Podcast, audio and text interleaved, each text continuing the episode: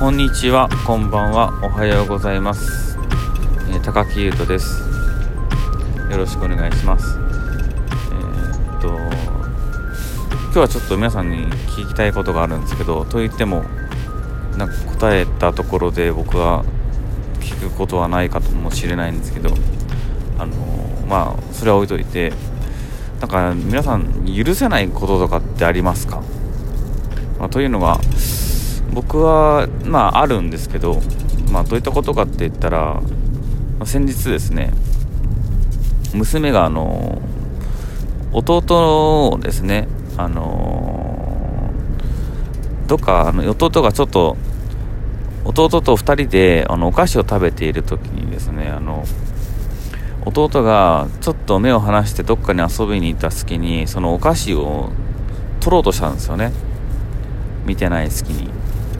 まあ、それで、まあ、すぐ怒ったんですよ。なんでそんなことするのと。じゃあオリーは分からんだろうと思ったと。娘が言うので分からんかもしれねんけど分からない人を取ったか取らない取ったかどうかもわからない人に、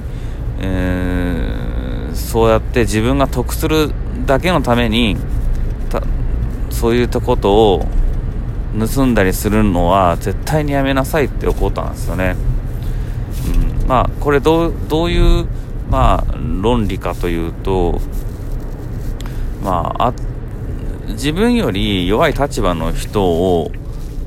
に嘘をついて弱い立場というかですね、自分よりも、まあ、弱い人というか、劣っている人、まあ、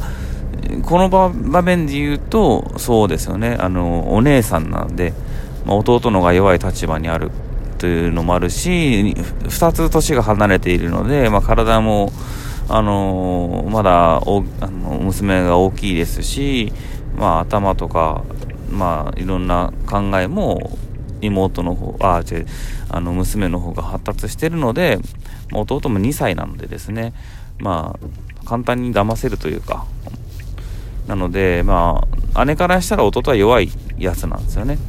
その弱いやつから嘘ついて何かを騙し取って自分だけが得をしようということ、まあ、これはもう圧倒的なま悪であると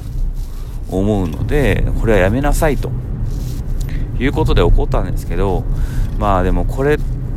そう怒りつつも、自分もなんか、自分も2つ下に弟がいてですね、同じようなことをしたような気もするんですよ。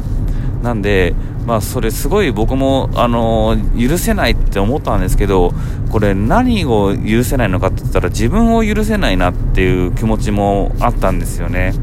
自分にもそういうことをしてしまう感情があった今はもうないですないというかあの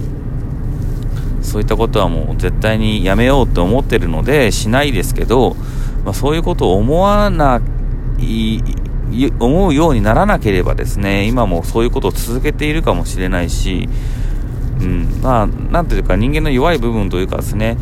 自分よりも弱い人間にを騙して自分がだけが得をするっていうことをする方が楽なんでですねこれやっぱ楽な方に人間はどうしても行ってしまうので、まあ、そういう部分があるということをだったんですよ。娘にですね。そういう部分が汚い部分というかですね。でそれはもうもちろん僕にもあってでもそれはそれはダメだからと思ってあのー、自分に言い聞かせてというか学んでですねそれはもうしないようにしているという今なんですけど、まあ、娘もそういう風になってほしいと思い思ってですね、あのー、結構怒ったんですよね。はいまあ、なので、まあ、そういうのってあるかなと思って皆さんには。で、まあ、何かというと、まあ、ある小説の中で出てくる少年はですね、あのトイレのですね、あの公衆トイレですね、公衆トイレの落書き結構ありますよね。それ、その落書きの中にですね、まあ、落書き自体がまあ、なんで落書きするんだろうっていう、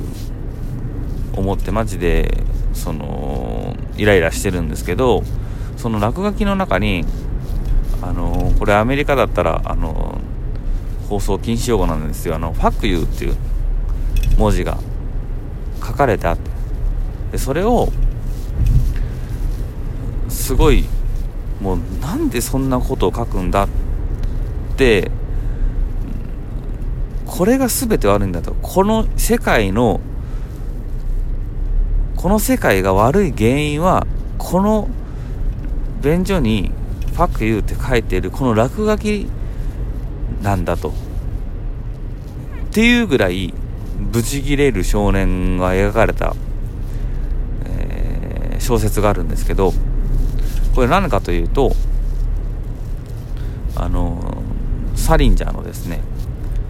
えー、ライ麦畑で捕まえてという「キャッチャー・イン・ザ・ライ」っていうタイトルの小説なんですよね。でこの小説がすごい面白くてで今日ちょっと話してみようと思ってる思ってたんですけどあの村上春樹がですね、あのー、訳したことでも知られるようになったし、まあ、その前からですねやっぱすごい有名な小説ではあったんですよね。はい、でまあ一番最初に多分有名になったのはあのおそらくなんですけどこうサリンジャーという小説家はですねあのニューヨーカーという雑誌によく寄稿をしていてですねでまあそれで結構有名になってで呼ばれる人気作家になったんですけど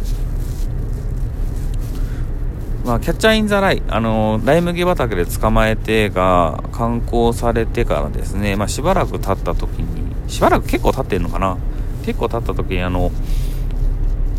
あ結構経ってますね。あの、ジョン・レノンが、あの、暗殺された日がある、暗殺というか、まあ、銃殺ですね。あの熱狂的ファンにですね、殺された事件があったんですけど、これのですね、犯人、あのジョン・レノンを銃殺してしまった犯人はですね、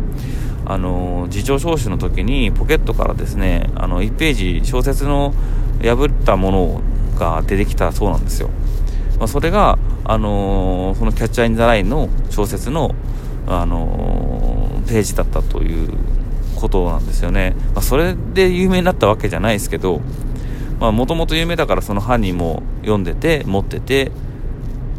でそれが、うん、それそういうことで、あのまあ、実際に殺してしまってですね、その犯人がジョン・レノンを殺してしまって出てきて、出てきた小説何かキャッチャー・イン・ザ・ライっていうだけなんですけど、まあ、ただそれで、まあ、僕はあの覚えたというかすごい気になって読んだキャッチャー・イン・ザ・ライなんですけど、はい、あのサリンジャーってすごい、あの好きな人多いというかめっちゃ好きな人がめちゃくちゃサリンジャーのことを好きな人たちがいるんですよね。すごい影響を受けている人たちがいて、その人たちはめっちゃ、あの多数ですね。あの、その人たち、サリンジャーが好きな人、サリンジャーのことを好きな人がめちゃくちゃな人数をいるわけじゃないんですけど、ただ、めちゃくちゃにサリンジャーのことを好きな人がいるということなんですよ。あのー、熱狂的ファンがいる作家ですよね。で、僕もその熱狂的なファンの一人だと思います。あんまり、あ、まあ、ほとんど、うん、ほとんど読んでますもんね。はい。で、やっぱり大好きですし。そうですね。それで、サリンジャー、あのー、ファンだと言っている人の中で、まあ僕が大好きなの人があのブランキー・ジェットシーの浅井健一さんですね。ベンジーですね。ベンジーのあの乗っているバイクの名前サリンジャー号っていうらしいんですよ。まあそれで知ったのが初めてサリンジャーのことを知ったきっかけなんですけどね。まあ歌でもあのサリンジャーって曲ありますしあのめっちゃ好きなんですよね。でえっとまあ実際にまあその大学2年ぐらいの時に読んでみたんですけどもう一発でしたね。持っていかれましたね。めちゃくちゃ面白いです。あのサリンジャーめちゃくちゃ面白いです。でえっと何がいいのかなって思って今考えてたんですけど僕最初あの太宰が好きなんですよめちゃくちゃ。太宰から太宰からじゃないですけどあのブラあブチャールズチャールズ・ブコースキーという作家から僕は小説を読めるようになったんですけどその作家の後に読んだのがあの太宰治の、えー、社用で。でそれからもう小説大好きになったんですよね。でそれからサリンジャーなんですよ。で太宰の方に僕はすげえハマってたんですけどそれからサリンジャーにハマるのってすごいあのー、スムーズにはまはまったんですよね。でこれがすごいまあなんか共通点があるだろうなと思って考えてたんですけどあったんですねやっぱ共通点というかあのー、僕は冒頭に言ったみたいなですね何かしらのこうこだわりというかですね、あのー、弱い部分というかですね人間が持ってる弱い部分で自分がこう許せないものとかあくまですごい個人的な感覚ではあるんですけど、まあ、この感覚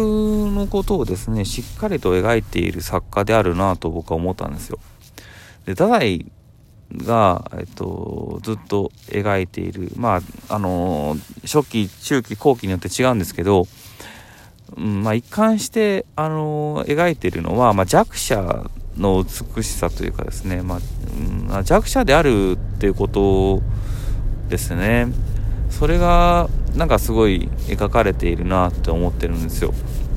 あの社用か何かの社用かな？人間資格か載せたんですけど、まあ、この今の世界今の世の中で一番美しいものは弱者ですという言葉を誰かが言うんですよ、まあ、すごいなんかえぐられてですね。でどんどん暗くなりますよねそういったことを。あそうなんだって思ったら自分が美しくあろうとする気持ちって誰しもがあってでも美しくあろうとするためには自分が弱者でいなければいけないかもしれないというようなあの思想に思考にこう侵されてですねまあちょっと気持ち暗くなっちゃいますよね。まあそういう時期もあった そういう時期もあったんですけどまあそれは置いといてまあそんな感じでまあ個人的なですねこうえー、思想というかですね、あの、感覚の、かん個人的な感覚を、あのうまくこう表現をしてですね、あの、いるなというふうに思って、まあ、それがサリンジャーでは、あのそういうことなんですよ。ファックユーという便所の落書きがこの世界の全ての悪の原因なんだと。いうことなんですよね。すごいなんか、まあ、感覚的ではあるんですけど、まあ、ロジックを積んでいったら説明はできるんですけど、まあ、これって、まあ、それはそそうしたところで面白いのかって言ったらそうそうではないだろうしですね。あのこの世で一番美しいものは弱者です。というセリフですね。でありこの世界の全てのこの世界がの悪の違う違う違う違う。このまあそそういうあのファクユーですよ。ファクユーがこの世界の全ての悪の原因なんだと。そういったなんかそういう言葉ですよね。やっぱ文章というかですね。それがやっぱすごいっすね。それでなんかスムーズにこの絶妙な感覚をうまく表現する。そしてそれがまあ一貫してる作家だなと思って2人を。あの太宰もですね J.D. サリンジャーもですね、まあ、そういう作家で素晴らしい作家だなと、まあ、思い直してたところなんですよね。はい「キャッチャー・イン・ザ・ライ」っていう小説。あのー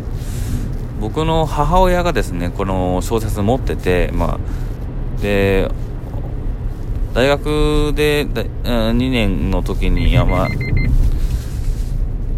自分の母親がですねこのサリンジャーのライ麦畑で捕まえてを読んであの持っていてで僕は大学ぐらいの時に見つけたんですよね家で「あのおかんこれ読んだ」みたいな「うんなんか覚えてないけどね」って。まあこの小説はアメリカ人の美徳っていうことで、あの大学でなんか講義であったんでそれで買って読んでみたんだよみたいな感じで、まあ、言われてですねああこれがアメリカ人の美徳なんだとか思ったんですけどうんまあその古典ラジオとかでですねアメリカの歴史とかを知る限りにはなんとか、うん、それが美徳なのかどうかっていうのはちょっと分かりかねるんですけど、うん、まあとはいえやっぱそのアメリカ現アメリカ文学のですね巨匠であるしうん一番好きな作家ですねアメリカ文学では、まあ、チャールズ・ブコースキーのが好きか、まあ、2番目に好きですね。やっぱ2番目に好きな作家です。サリンちゃん。はい。あの、めっちゃいいので読んでみてください。そうっすね。すいません。今日は相当まとまってないですね。はい。あのいつも聞いていただいてありがとうございます、えー、これからも聞いてください。ではありがとうございました。